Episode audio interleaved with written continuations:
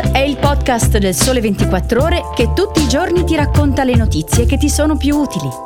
Su tutte le piattaforme gratuite e sul sito del Sole 24 Ore.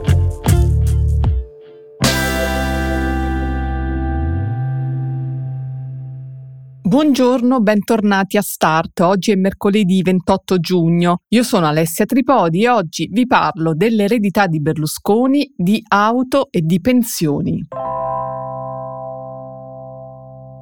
Cosa ne sarà dell'eredità di Silvio Berlusconi? Dopo la scomparsa dell'ex presidente del Consiglio, in molti si chiedono se la successione che coinvolgerà la sua famiglia sarà un passaggio finanziario o industriale e se in futuro i cinque figli del cavaliere, ovvero Marina e Pier Silvio, nati dal primo matrimonio, e Barbara, Eleonora e Luigi, figli della storia con Veronica Lario, si divideranno le aziende o il patrimonio.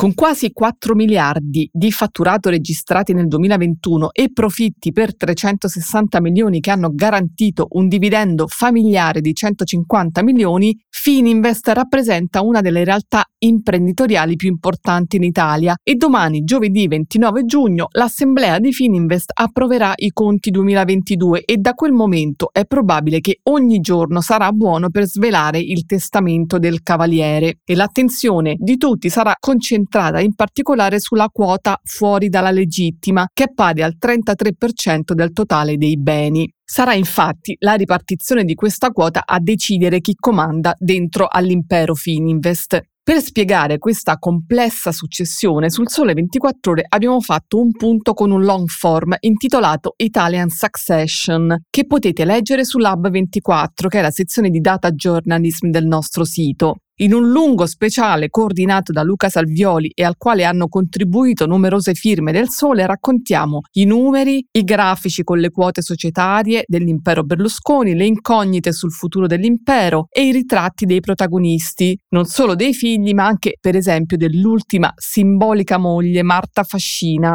arrivata, come forse ricorderete, ai funerali in Piazza Duomo mano nella mano con Marina Berlusconi in una foto diventata ormai simbolica e che apre gli interrogativi sul ruolo che la deputata azzurra avrà dopo l'apertura del testamento, non solo nella famiglia ma anche in Forza Italia. Cambiamo decisamente argomento per parlare di automobili. Alzi la mano chi non ha mai avuto dubbi o fissazioni sulla scelta del colore dell'auto al momento dell'acquisto. Io sì, lo confesso, non mi sono piaciute mai le macchine bianche, in generale preferisco i colori accesi. Se invece voi siete orientati su carrozzerie dai colori più neutri come il grigio, per esempio, sappiate che presto non potrete più comprare una Fiat. Eh sì, perché il brand italiano ha annunciato che dal prossimo 4 luglio, data di lancio della nuova 600E, produrrà solo auto a colori, in una nuova gamma di sfumature che si ispirano, come dice il comunicato, al sole, al cielo e alla terra d'Italia. Il marchio del gruppo Stellantis ha spiegato infatti che darà spazio a colori che richiamano la dolce vita italiana, con nomi che sono anche molto evocativi. Blu dipinto di blu, blu Italia, arancio Sicilia, arancio paprika, rosso passione, verde foresta e ancora rose gold e nero cinema. Questi colori sono già disponibili con i modelli della nuova 500 con la Panda e la Tipo.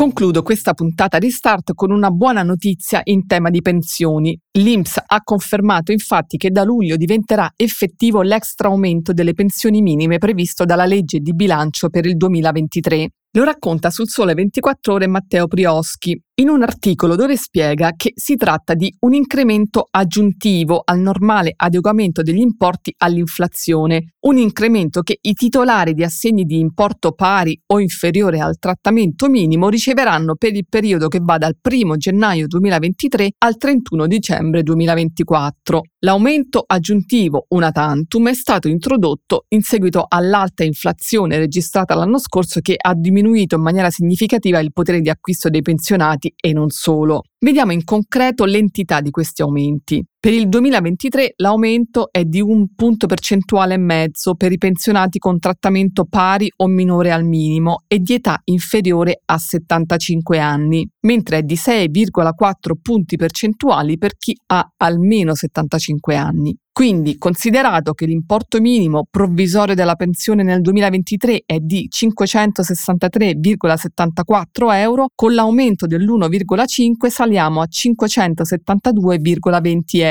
mentre con l'aumento del 6,4% diventa 592,82 euro. Nel 2024 invece l'incremento sarà di 2,7 punti percentuali a prescindere dall'età. Bene, la puntata di oggi finisce qui. Io vi ringrazio per avermi ascoltata. Vi ricordo che potete scrivermi a alessia.tripodi chiocciola il sole 24ore.com. A domani per una nuova puntata. Grazie.